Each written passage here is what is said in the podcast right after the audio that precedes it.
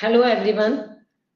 Uh, very good afternoon. And uh, I am Dr. Neelam Banara, Senior Consultant, Kailash Hospital and Neuro Institute, Sector 71, Noida. Today, we are going to discuss a very important topic in front of all of you. This is cervical cancer. What is cervical cancer? And what are the causes? Why does it happen to the patients? And what are the pre-cancerous stage what is the uh, vaccine which can be given to prevent this cancer? Dr. Megha. Good afternoon, everyone. I am Dr. Megha Tiwari, consultant gynecologist at Kailash Hospital, Noida. Uh, thank you, ma'am. As the government of India has also endorsed uh, upon the importance of HPV vaccine, so I take this opportunity to create an awareness as well as educate each and every one of our viewers regarding the cervical cancer screening, its prevention, and most important, vaccination. You would be surprised to know that in the year 2020, there were about 6 lakh cases of cervical cancer diagnosed worldwide. And more amazingly, you would, you would be amazed that about one fourth of the burden of cervical cancer worldwide is shared by India.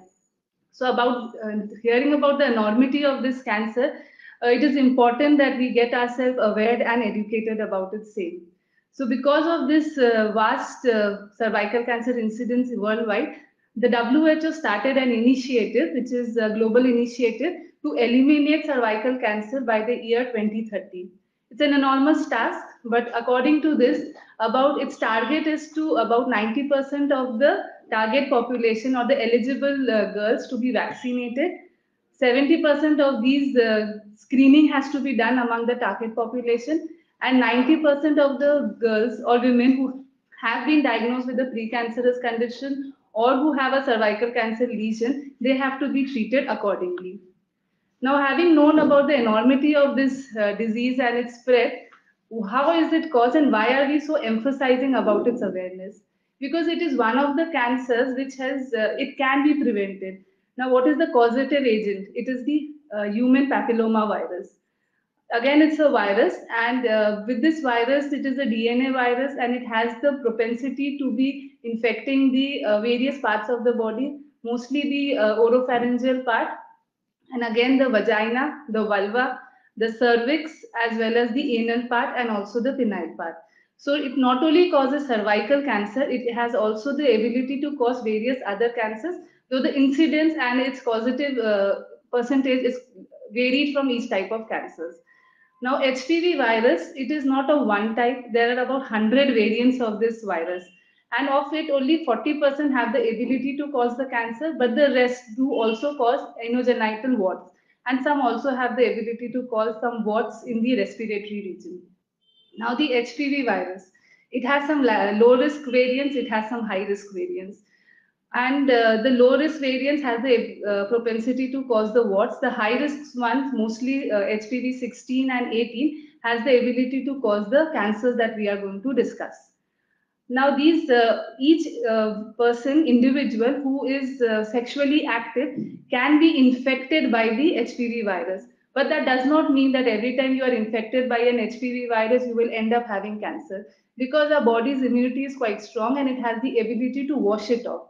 So if a person is exposed to an HPV virus, about 70% will of it will be cured in the first year and the body's immunity fights and so the 90% also gets cured in the next year. But then what, why are we still emphasizing that you need to be vaccinated? Because it is the repeated insult by the high risk variants of the HPV virus, which is mostly 16 and 18, which uh, repeated uh, infection by this high risk variant can cause cervical cancer. And how long is its incubation period? It can vary from one year to 10 years if it's a precancerous lesion, and it can vary more further till uh, to cause a cancer lesion. So we are trying to bring in about a primary prevention by uh, by the vaccination and a secondary prevention by the screening, which during our talk you will gradually know how it is being about. Now, what are the cancers that it can cause? It can cause a 90% of 90 to 100% cervical cancers are because of the HPV virus. It has also the ability to cause the uh, penile cancer, again 70 to 90%, the anal cancer, the same percentage, and also the vaginal vulval cancer and the oropharyngeal cancers. So with uh, having done about the HPV virus incidence, what are our predisposing factors? Which ones are the high risk ones which could lead to cancers? So early uh, sexual activity. The early incidence of sexual activity is a high risk factor for uh, developing precancers or cervical cancers. Again, multiple uh, sexual partners could be one of the reasons that would lead to high incidence in among them to be uh, infected by the HPV virus. Then having multiple deliveries, that is grand multipairs who have multiple deliveries, they are one of the risk factors. Immunocompromised status of the uh, patient, HIV or any other disease which could immunocompromise a patient's immunity because that is what is going to fight against the virus. They are at high risk for developing the uh, cancer uh, it has been seen that the contraceptive pills, if it is a long-term use of contraceptive pills, may predispose the uh, person to uh, having the cancer. But as soon as the contraceptive pills are intake is stopped, you revert back to the uh, normal population uh, incidence. Uh, then there is another thing that we want to educate by this platform. Using of only barrier contraception, that is condoms, does not prevent totally the uh, cervical cancer because there are other pathways where it can be transmitted or which is exposed and which cannot be used by the con condoms cannot prevent their exposure. So condoms not completely but does prevent STDs and to some extent the uh, infection by the HPV virus. Uh, after this, with this information, we would uh, now go what are the signs and symptoms and the stages uh, regarding this cervical cancer. Uh, so sound, signs and symptoms are uh, heavy prolonged menstrual bleeding and bleeding in between menstruation, bleeding after menopause, and if there is bleeding after intercourse, and if there is heavy, dirty, foul smelling discharge, this may also cause cancer. And uh, if there is bleeding in between the menstruation, uh, sometimes patient may feel heaviness in the pelvis and pain during intercourse and pain and weight loss and fatigue. These are the symptoms where if you, if the one is having these symptoms, she should go to gynecologist and confirm that is there any problem inside. Now we come to the staging of the uh, cervical cancer. There are four, five stages. One is precancerous stage. In this stage, the cervical, what is cervix? Cervix actually, cervix is uh, the mouth of the uterus is called cervix. Cervix, we can divide it into two parts, exocervix and endo, endocervix. Usually the cancer happens in outer part of the cervix, which is called ectocervix. Uh, here it is covered with the squamous epithelium cells. So this is called squamous cell carcinoma. And your inner part of the cervix that is called endocervix. And the cancer from in the inner part of the cervix is called and uh, and uh, is called uh, endocervical carcinoma. Right? So usually this cancer happens at the transformation zone. What is uh, transformation zone? It is the part where the endocervix and exocervix meet. this is called transformation zone so usually the cancers start from this zone. And uh, now the, there are four more stages, stage one, stage two, stage three and four.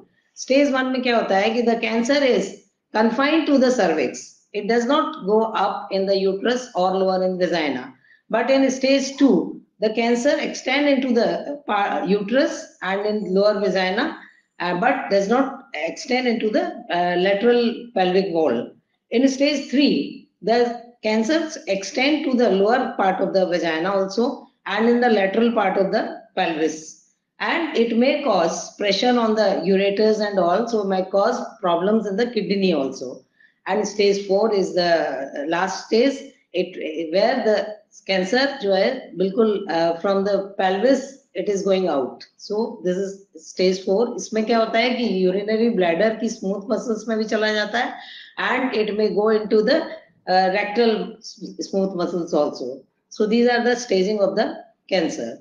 Now we come to the uh, vaccine, right? So uh, vaccine is HPV vaccine because uh, Dr. Vega already told you that the cancer is usually occurs due to the HPV virus, human papilloma virus. So uh, there is a vaccine to prevent this cancer. Uh, we, we, call it HPV vaccine. there are four types of HPV vaccine in India. One is Cervarix, which is uh, from, uh, from the GSK, but uh, it is no more used in India now. And it, this is bivalent vaccine. Bivalent का मतलब होता है कि this is this uh, acts against the two variants 16 and 18 है ना 16 and as doctor Megha ने पहले ही बताया कि 16 एंड 18 वैक्सीन जो होते हैं, वही सबसे ज़्यादा सर्वाइकल कैंसर के लिए इंपॉर्टेंट होते हैं, वही करते हैं सर्वाइकल कैंसर तो जो सर्वरिक्स है, उसमें यही दोनों वायरेंट्स के अगेंस्ट ये काम करता है।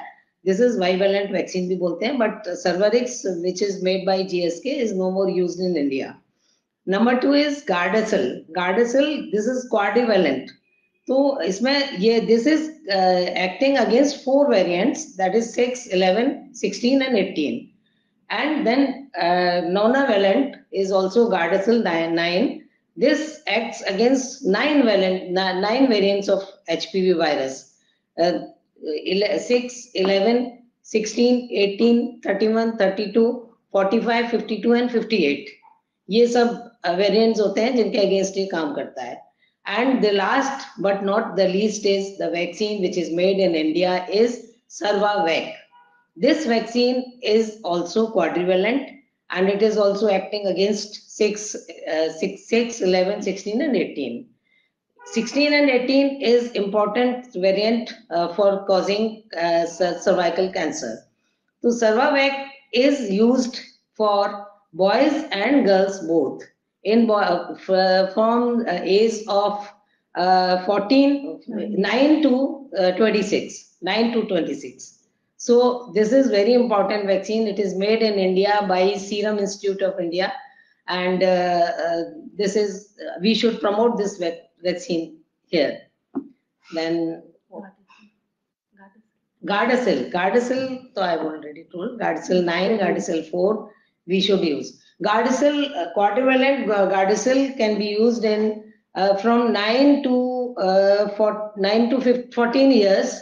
We use two doses. For when the uh, girl is 9 girl or boys they are 9 to 14 years we use two doses. And when she or he is more than 14 to 26 years we use three doses. And more than 26 to 45 years also we use three doses and for 9 to uh, for uh, girls and boys 9 to 14 years we use first dose at on uh, zero day and second dose is at least six months apart. And in uh, 15 to 26 years we use three doses that is zero. Then second dose is either one or two months apart or third dose again after six months and after 26 to 45 years, we use, again, we use three doses, 0, 1 to 2 and 6 months. But it, during this period also, we have to go on doing screening test also. ये नहीं सोचना है कि हमने vaccine लेनी ले लिया है तो स्क्रीन टेस्ट नहीं कराना है स्क्रीन टेस्ट ज़रूर कराना है we can avoid screen testing in those who have already taken at the age of 9 to fifteen years उनमें स्क्रीनिंग नहीं कराएँ तो चलेगा। बट अगर एज ज़्यादा हो गई है उसके बाद वैक्सीन लिया देन तो हमें स्क्रीनिंग टेस्ट करानी ज़रूरी होती है। एंड uh, हाँ, pregnancy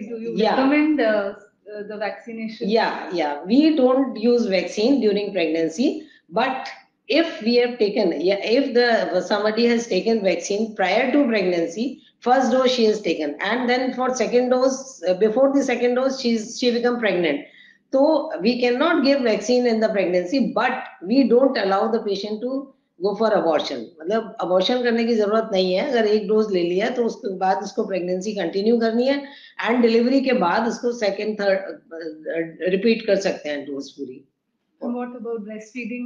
Yes, breastfeeding is the best time to take vaccine. As soon as we deliver the patient, we should ask every patient after delivery. If they have not taken vaccine, they should start vaccine just after delivery within uh, i think within a month we can yeah, start right. vaccination. So after delivery it is good time to take vaccine because she will not get pregnant within at least 9 months. So we we should start vaccination. At least 6 months she will not get pregnant ma'am अगर कोई 46 26 year से ऊपर है और vaccine लेना चाहता है screening recommended है? यस फॉर 26 से ऊपर है और वैक्सीन लेना चाहता है फिर भी एक स्क्रीन रिकमेंडेड होती है। बस केवल अगर नाइन मंथ से जब तक कि लड़की सेक्सुअली एक्टिव नहीं हुई है उससे पहले अगर उसने वैक्सीन ले लिया तो हम स्क्रीनिंग नहीं करें तो चल सकता है। बट वंस द गर्ल और lady is sexually active and उसने वैक्सीन ली है फिर भी हमें स्क्रीनिंग कराना बहुत ज़रूरी है तो to prevent carcinoma cervix screening is very very important and vaccination so we will give definitely what else you want to know uh, let's talk about screening yeah uh, there is a part remaining about screening so jo abhi madam ne bataya hai that is the primary prevention vaccination against cervical cancer is a primary prevention what i am going to talk about now is screening jiske liye aap apne clinician apne gynecologist ko approach kar sakte in the hospital setting Now, India में screening is not still a part of a national uh, program, but what the जो India की जो gynae obsgynae association है, they have uh, recommended certain good practices जो हम अपने practice में uh, आप सबको सजेस्ट करते हैं करने के लिए तो अब डिपेंड करता है स्क्रीनिंग जो है, वो तीन तरह से हो सकती है। एक है साइटोलॉजी जो बहुत फेमसली आपको पता है पैप्समियर वो पैप्समियर भी हो सकता है and there is another one which is known as LBC liquid based cytology ये एक वे ऑफ़ स्क्रीनिंग है। Second is the screening of the high risk HPV virus को डिटेक्ट करना, जिसको हम H R H P V DNA testing करते हैं। वो एक वे ऑफ़ स्क्रीनिंग है। एंड दी अदर जहाँ पे लो रिसोर्स सेटिंग है India being still develop developing country it is a low resource setting जहाँ पे जो मीन्स है उस तरीके से हम स्क्रीन कर सकते हैं। So there is V I A which is is visual inspection by acetic acid now in सब का जो इंसिडेंस है uh, जो इनका uh, जो इनका सेंसिटिविटी स्पेसिफिसिटी है अगर हम हाई रिस्क एच डीएनए को टेस्ट कर रहे हैं इसका sensitivity is very high it has the ability to detect the virus अगर किसी को रेकमेंड करना है, अगर if you have the affordability accessibility and sustainability of these methods of screening then the first line would be the H R H P V इसमें हम जो high risk H P V DNA जो है variants है, उनको screen करते हैं। And if you are being screened by this process then आपको अपनी स्क्रीनिंग का इंटरवल मतलब नेक्स्ट स्क्रीनिंग आपको बाई फाइव ईयर्स के इंटरवल में कर सकते हैं। और अगर सिर्फ़ किसी को दो ही बार करना है that is your means that is available for you then at least twice in a lifetime at the age of thirty five and the another at the age of forty five this I am talking about is the H R H T V this is one method the other way is to do a that is pap smear या liquid based cytology अगर कोई person a female जो screen करवा रहा है अपने आप को and the screening should start once the sexual activity हो रहा है या फ्रॉम 25 इयर्स ऑनवर्ड्स इसके जो साइटोलॉजी से किया जा रहा है, ये at an interval of three to five years होता है. रिकमेंडेड है three years is a good practice कि every three years you have to screen yourself by using a pap smear जहाँ पर हम सर्विक्स जो होता है यूट्रस का माउथ सर्विक्स उसके अंदर जो डिस्चार्ज जो फ्लूड है उसका उसका ब्रश से या स्क्रेप करते हैं and then this is being tested so this has to be done at the interval of three years and the next is the V I in low resource setting हम एक acetic acid करके एक medium होता है. It is just painted over the cervix and visually we analyse the findings of the cervix and then accordingly we grade whether it is a V I A positive और whether it is a V I A negative तो accordingly उसके बाद the further management depends Now, during these screening processes, uh, which is which could be uh, cytology, pap smear, LBC, or HR, HPV, or VIA, अगर कोई pre cancerous legion मिल रहा है या you are suspecting a cancerous lesion you go for the next step your uh, gynecologist your clinician is going to educate you regarding the uh, what are the next methods whether you should go again for the hrdna or you should go for colposcopy or you should have a colposcopy guided biopsy These are the other tertiary prevention this is another level of treatment so abhi hum prevent kar uh, discuss kar rahe primary and secondary and if something like that is diagnosed then further treatments are available it is easily available one has to find the right place to go okay. thank you dr mahesh sir Uh, इस दवाई के आपने पूछा है sir कि इस दवाई के कोई साइड इफ़ेक्ट होते हैं क्या तो इस दवाई के कोई भी साइड इफ़ेक्ट नहीं है बहुत ही मामूली से साइड इफ़ेक्ट हो सकते हैं, जो कि लोकल जो हाँ हमने इंजेक्शन लगाया है, उस जगह थोड़ा बहुत स्वेलिंग आ सकती है, थोड़ा इरिटेशन हो सकता है समटाइम्स सम हेडेक हो सकता है, थोड़ा सा नोजिया हो सकता है। इसके अलावा इसके कोई भी साइड इफ़ेक्ट नहीं है, कोई भी इसको ले सकता है sir next how long can a person live with cervical cancer if you have taken a proper treatment तो you can take uh, your own life, full life if you have taken the treatment in right time then you will live, live your whole life And if I may add, it also depends upon the stage of the cervical cancer. yeah आप कौन से stage में treatment ले रहे हो Correct. The five year survival will depend on that at what age vaccination to be done i told you that the vaccination is to be done right from 9 years if the girl or boy is at 9 years 9 years से 15 साल के बीच में first dose two doses का course uh, होता है केवल। अगर हमने नौ से 15 के बीच में लगा लिया तो दो डोज लेनी होंगी। पहली डोज ज़ीरो डे हो गया जैसे आज लगाया। फिर सेकेंड डोज उसकी छह महीने का अ, के बीच में लगा देंगे लगा देते हैं। है ना? तो एक इसलिए बिफोर आई कुड ऐड या।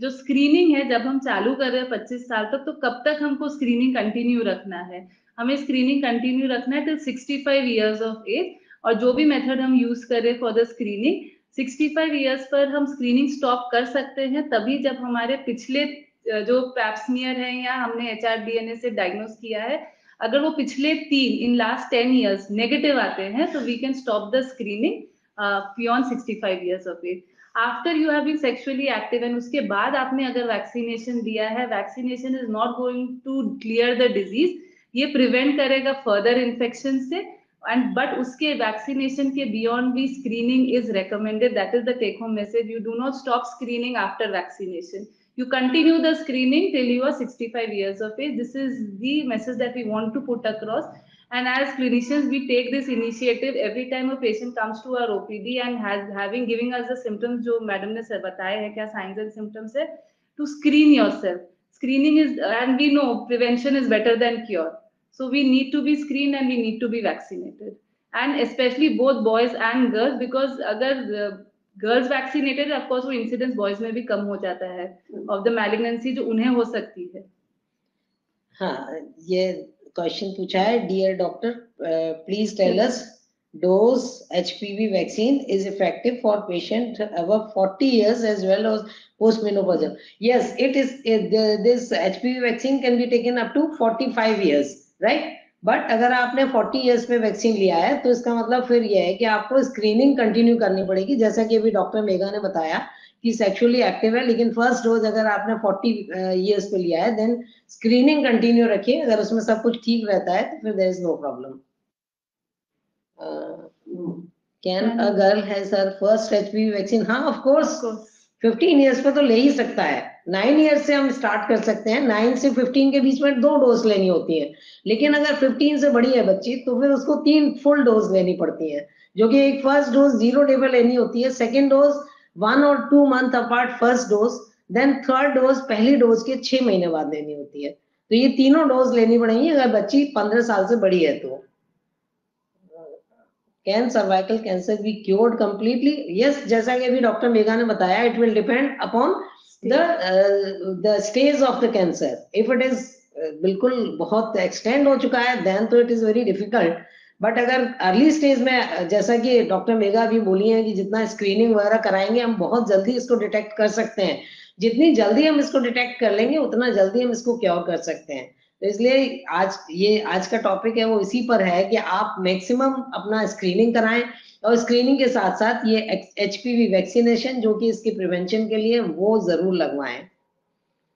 Please repeat please repeat vaccination names चार तरह के वैक्सीन है इंडिया में। एक होती है सर्वरिक्स जो कि जीएसके की बनी होती है बट आजकल इंडिया में उसको नहीं लगा रहे हैं। इंडिया में जो मेन लग रही है, वो है गार्डसल गार्डसल दो तरह की होती है। गार्डसल फोर जो कि क्वाड्रीवेलेंट होती है, एक होती है गार्डसल नाइन, जो कि नॉन वेलेंट होती है, इसमें नाइन वेरिएंट्स के अगेंस्ट वो काम करती है। तीसरी, चौथी और जो बहुत ही इंपॉर्टेंट है, जो कि अभी इंडिया में ही बनना शुरू हुई है, जिसको सर्वावैक कहते हैं। ये वैक्सीन बहुत इंपॉर्टेंट है, ये लगाते हैं नाइन ईयर्स से लेके और 26 साल के लड़के और लड़कियाँ, दोनों को लगती है ये। So it is very important vaccine अगर 9 से 26 के बीच में अगर लगवा लेंगे तो मेरे ख्याल से काफ़ी परसेंटेज चांस कम हो जाएँगे सर्वाइकल कैंसर वैक्सीन और जो भी अदर कैंसर्स हैं जो इन वेरिएंट से होते हैं उन सबके होने के बहुत ही कम चांस हो जाएँगे। राइट मेगा राइट तो ये जो सर्वावैक है जो इंडिया का है it is recommended till 26 years so why 26 because the studies have just started and for our viewers अगर मैम ऐड करेंगे कि बूस्टर्स अभी as of now we don't know whether booster is recommended और not because इनकी सारी studies होती है एक टाइम फ्रेम होता है about these vaccine so you have to contact your clinician जिससे आपने दिया या anybody whether booster is available जब अवेलेबल होगा one has to go and take it अभी जो गाइडलाइंस है वो इतने ही वैक्सीन का है। Now the question is what should we do if we are diagnosed with cancer? If you are diagnosed with cancer तो सबसे पहले ये मालूम करना है कि आपकी स्टेजिंग कौन सी है? किस स्टेज में आपका कैंसर डायग्नोज हुआ है? अगर ये प्री कैंसरस है तो फिर बहुत सारे इसके तरीके होते हैं ट्रीट करने के, जिसमें कि हमें यूट्रस भी नहीं निकालना पड़ता, जिसको हम बोलते हैं सिन सिन का मतलब होता है carcinoma in situ in situ मतलब कि जहाँ कार्सिनोमा है, वहाँ पे जो सेल्स होती हैं मल्टीप्लाई होने लगती हैं, लेकिन वो वहीं की वहीं कन्फाइंड रहती है। वो उसमें आगे अपने नियर बाई टिश्यू को भी इन्वॉल्व नहीं करती है। तो उसको हम हाइपरप्लेशिया भी कहते हैं हाइपरप्लेशिया ऑफ़ द टिश्यूज ना? तो वो बहुत ही अर्ली स्टेज में अगर डायग्नोसिस हो गया है सिन बोलते हैं इसको तो इसमें हमें इवन यूट्रस निकालने की भी ज़रूरत नहीं होती है। कई सारे तरीके हैं जिसमें उस पार्ट को एब्लेश कर देते हैं या उसको वो कोल्ड से हम लोग उसको बर्न कर देते हैं। और और भी कई तरीके हैं, जो कि अगर ऐसा कुछ होता है तो you have to go to your clinician she will tell you and अब स्टेज टू और स्टेज थ्री में है। स्टेज टू में है तो हम सिंपल अपना यूट्रस निकाल के भी यूज़ उसको क्योर कर सकते हैं। लेकिन अगर स्टेज थ्री में आ गया है पेशेंट जिसमें कि अपना पूरा वेजाइना भी इन्वॉल्व हो गई है और लेटरल पेल्विक वॉल भी इन्वॉल्व हो गई है एंड लिम्फ नोड्स भी इन्वॉल्व हो गए हैं तो ऐसे में फिर हमें सर्जरी से पहले उसमें chemotherapy and radiotherapy and surgery तीनों को कंबाइंड करके उसको ट्रीट करना होता है। एंड स्टेज स्टेज फोर में तो शायद सर्जरी इज़ नॉट पॉसिबल तो उसमें फिर रेडियोथेरेपी और कीमोथेरेपी से ही उसको क्योर करने की कोशिश की जाती है। Is cervical cancer genetic mean by birth then what are the symptoms? So it is not genetic uh, see it is not it is not genetic at all. Uh, दो अगर आपके फैमिली हिस्ट्री है definitely आप अपना screening और ज़्यादा because you are now prime की there is a possibility of cervical cancer तो आप अपना स्क्रीनिंग और प्राइम्ड uh, होके you would probably do it at more regular interval you will take the vaccination but genetic implications still not uh, any uh, these studies have suggested. But uh, screening becomes very important here. Even if it is predisposed you how would you prevent yourself from getting one is by vaccination and by screening. So the uh, the whole idea is to de early detection and early treatment. What else they are asking? How is genital wart related to HPV Achha, so there are few variants of uh, HPV uh, variants जो हैं जिसको हम low risk variant बोलते हैं, वो low risk variant causes genital watch anogenital watch anogenital watch of course वो morbidity patient की increase कराते हैं बिकॉज़ वहाँ पर जो वॉट्स है वो can be remove by various methods are available which you can approach the hospital and they would do the needful and uh, दूसरा है there is a very rare entity की बहुत रेस्पिरेटरी पैपिलोमेटोसिस हो सकता है वो भी मॉर्बिडिटी पेशेंट का इंक्रीज करता है। So these nonavalent vaccine they do have the ability to prevent that anything else so in the end I would like to say that कि आपको जितने भी जितने भी सुन रहे हैं या जो नहीं सुन रहे हैं, बाद में देखेंगे उन सभी को। एक तो एक काम बहुत ही इंपॉर्टेंट करना है अपने बच्चियों को, जितने भी बच्चियाँ हैं, उन सबको एक बहुत बड़ी गिफ्ट देनी है कि उसको सर्वाइकल कैंसर वैक्सीन 9 से 14 साल की उम्र के बीच में ही दो डोसेज लगवा दें। This would be a best gift for her क्योंकि उसको लाइफ लॉन्ग सर्वाइकल कैंसर नहीं होगा। दूसरी चीज़ मैं कहूँगी कि उससे ज़्यादा एज भी हो गई है, तब भी लगवाएँ और आप सभी महिलाएँ रेगुलर स्क्रीनिंग कराएँ, जो कि बहुत सिंपल तरीका होता है। जैसा डॉक्टर मेघा ने भी बार बार बताया कि स्क्रीनिंग में एक पेप्समियर से स्क्रीनिंग करते हैं, जिसमें कि हम केवल जैसे हम एग्जामिन करते हैं आपको लिटा के, उतनी ही देर में पैप्समियर भी हो जाता है और उतनी ही देर में सारी स्क्रीनिंग हो जाती है। जो भी हम करते हैं screening H H P V DNA virus और लिक्विड वेस्ट साइटोलॉजी सभी मतलब स्क्रीनिंग में कोई भी डिफिकल्टी नहीं होती है। बहुत पाँच मिनट का प्रोसीजर होता है। तो इससे हम इतने बड़े प्रॉब्लम से बच सकते हैं कि हमें cervical cancer vaginal cancer warts anal cancer and oral cancer ये सब कैंसर नहीं होंगे। तो मेरा यही कहना है कि आप सभी स्क्रीनिंग कराएँ और सभी जिस भी एज में अकॉर्डिंगली अपना अपना वैक्सीन ज़रूर लगवाएँ। Thank you so much for watching